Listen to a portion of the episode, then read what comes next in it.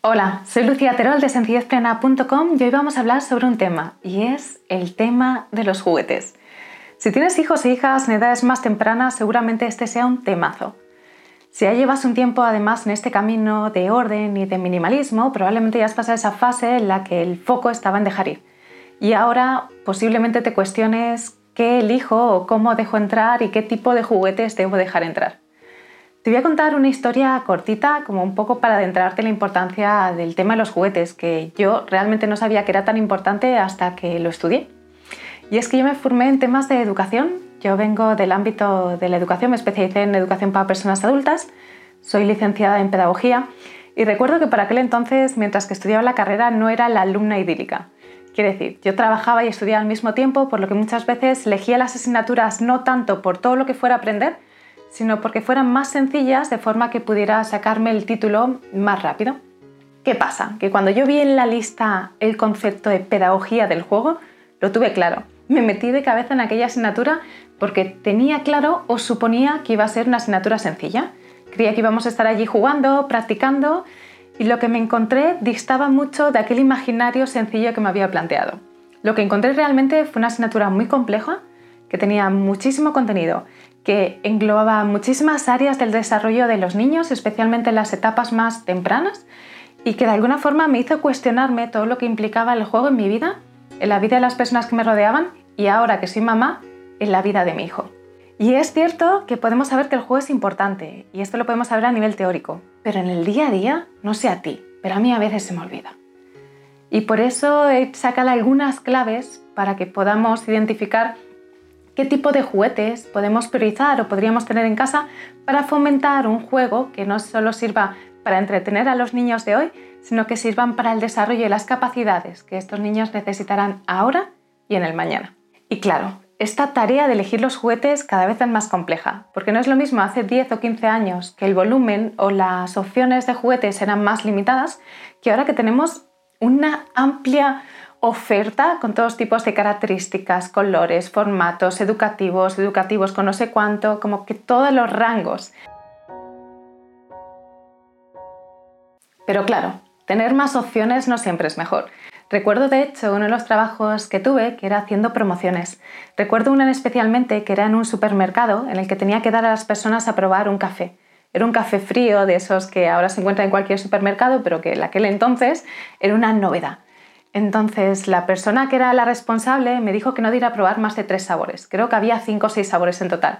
Y yo pensaba que era desde un interés por su parte en que consumiera menos café. Pero claro, viendo que tenía tanta cantidad de café, yo daba a probar más sabores. Lo que descubrí es que cuando daba a probar más sabores, la gente tenía más dudas sobre qué sabor probar y muchas veces no acababan comprando. En cambio, cuando daban menos opciones, las personas tenían claro entre esas 3 opciones cuál era la que sí que le había gustado y acababan comprando.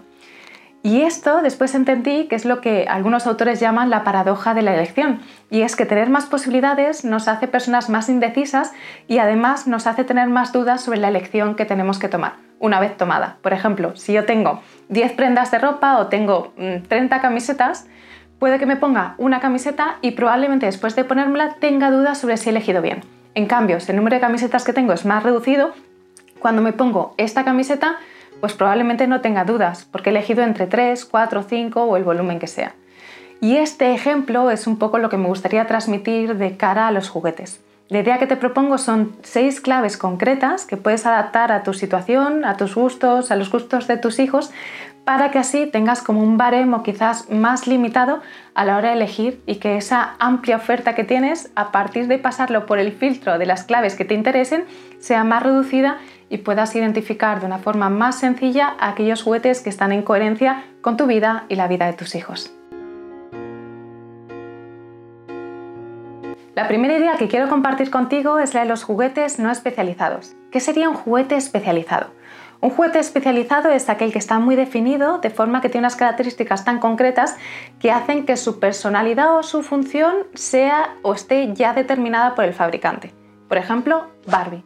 Barbie es una muñeca que es Barbie, ya está definida, ya tiene unas características concretas. Por ejemplo, un juguete que represente a un determinado personaje. Por ejemplo, Peppa Pig. Si yo tengo a Peppa Pig con un juguete que es ese personaje, probablemente cuando mi hijo o hija esté jugando, pues ese personaje será siempre Peppa Pig. Si en cambio yo tengo otro juguete que es de un cerdo o de otro animal, ese otro cerdo o ese otro animal se puede transformar en Peppa Pig, pero también en otro momento de juego puede tener otra personalidad y en otro momento de juego puede ser incluso, según lo abstracto que sea o lo poco especializado que sea, podría ser incluso otro animal diferente.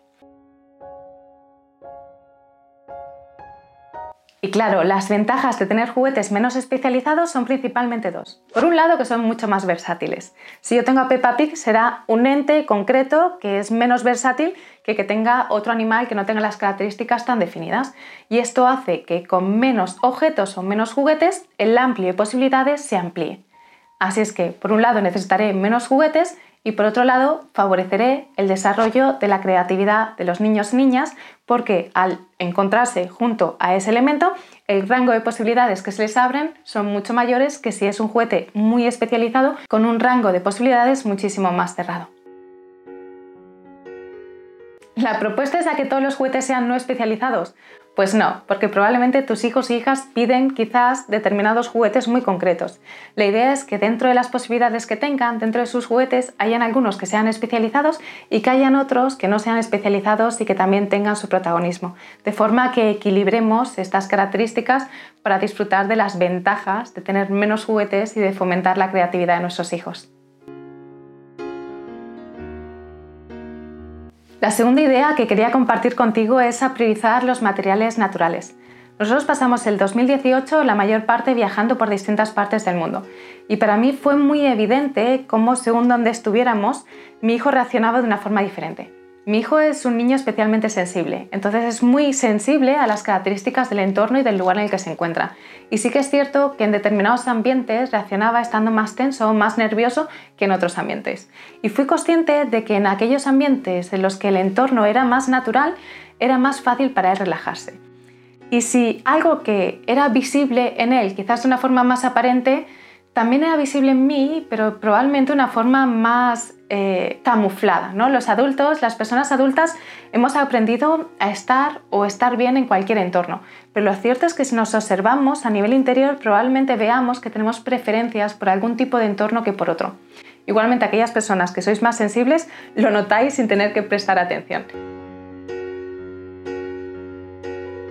De hecho, me gustaría hacer contigo un test, es una pequeña prueba. Me gustaría que vieras esta imagen y que observes cómo te hace sentir, qué te inspira, qué se mueve por dentro o qué despierta. Y ahora la voy a cambiar por esta otra imagen. Y me gustaría que me dijeras cómo te hace sentir, qué te inspira, cómo te sientes. Muchas veces en nuestro día a día, como que vamos pasando por las distintas actividades, no somos tan conscientes como para preguntarnos o para cuestionarnos cómo nos movemos en el entorno.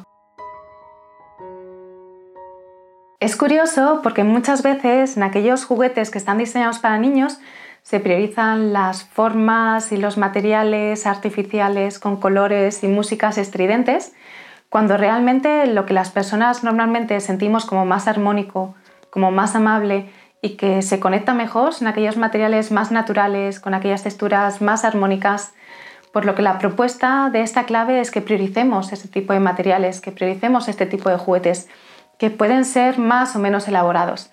A veces simplemente con tener unas piedras, unos palos, unas conchas y unas telas son elementos naturales con los que nuestros hijos e hijas pueden jugar y desarrollan su creatividad sin ser algo que de alguna forma les altera a nivel interno porque son objetos que no son armónicos desde una perspectiva de conexión natural. Y es que en el fondo las personas también somos parte de la naturaleza y de alguna forma siento que de forma instintiva nos sentimos más atraídos y atraídas por este tipo de materiales en el largo plazo, aunque en el corto plazo puede que nos llamen más la atención aquellos colores más estridentes o aquello que hace más sonidos o aquello que tiene unas características más artificiales.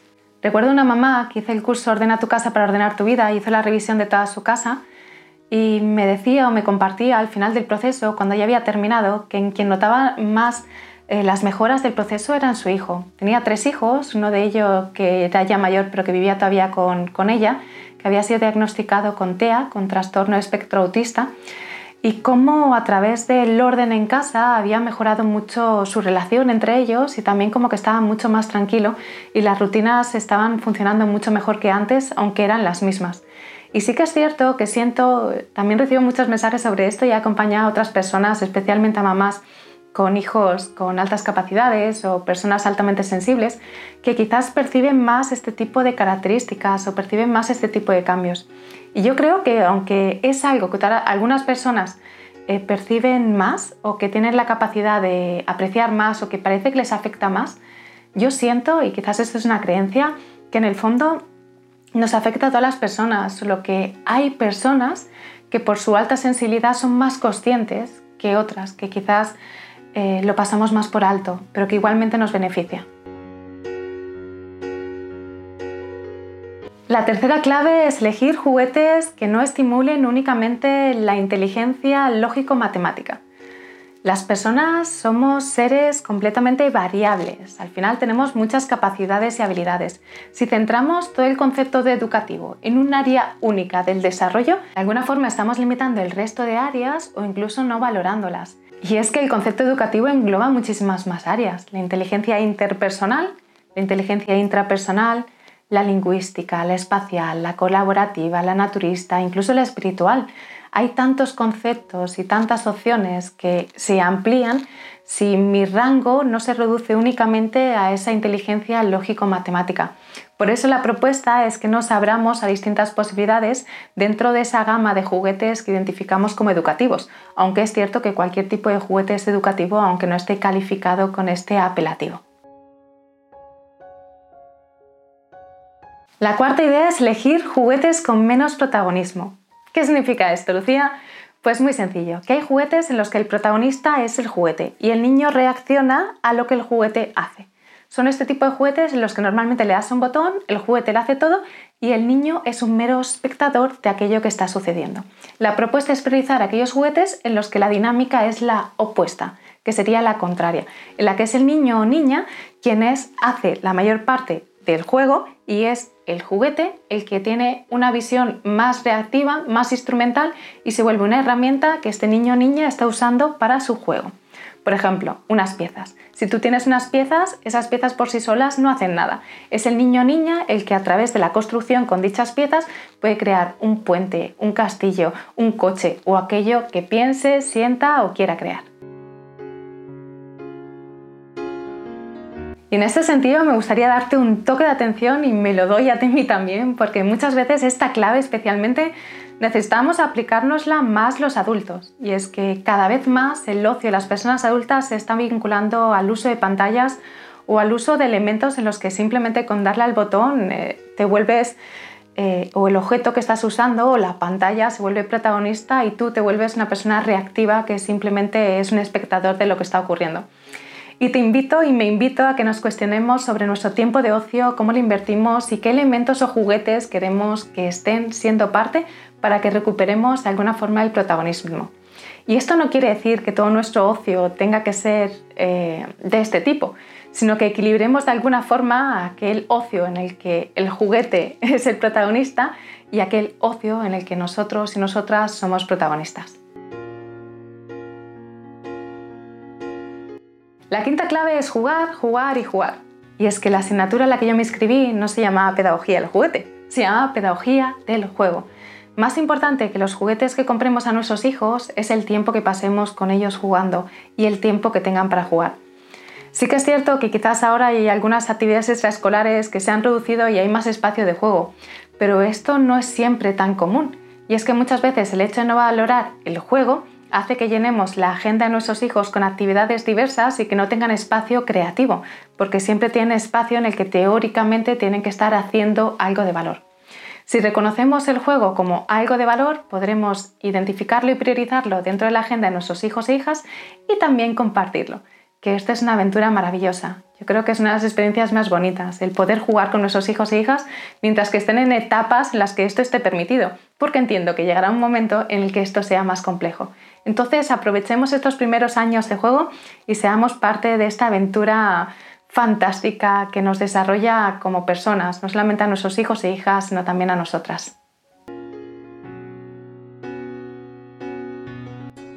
Y la última idea con la que me gustaría cerrar este vídeo es esta misma, y es que estas ideas, estos principios o estas propuestas no aplican solo para nuestros hijos e hijas, sino que aplican también para ti y para mí, para cuestionarnos y para darnos cuenta de si estamos priorizando el tiempo de ocio en nuestra vida y si también le estamos dejando o estamos usando aquellos juguetes que son más coherentes con las herramientas o desarrollar las capacidades que necesitamos para desenvolvernos en nuestro día a día. Hay una frase de Rudolf Steiner que dice que lo que el niño juega hoy es lo que el joven piensa mañana. Y sí que es cierto que creo que esto es algo también con una visión de futuro de cada uno de nuestros hijos, pero también con una visión de presente de cara a nuestras vidas. Yo soy consciente de que cuando empleo mi tiempo de ocio de una forma más consciente, eso repercute de manera significativa en mi calidad o en la forma en la que me relaciono con el mundo. No para conseguir algo en el mañana, sino para devolverme al presente. Porque muchas veces cuando usamos juguetes que no son coherentes es una forma de evasión, es una forma de alejarnos, es una forma de desconectarnos. Y en cambio cuando usamos juguetes que son más coherentes es una forma de volver, es una forma de aterrizar, es una forma de estar aquí y ahora. Y por mi parte me despido, me voy a jugar. Perdonen las molestias, estamos jugando para ustedes. Te mando un abrazo gigante, te recuerdo que no es lo que tienes, no es lo que haces. Eres lo que eres y seguimos.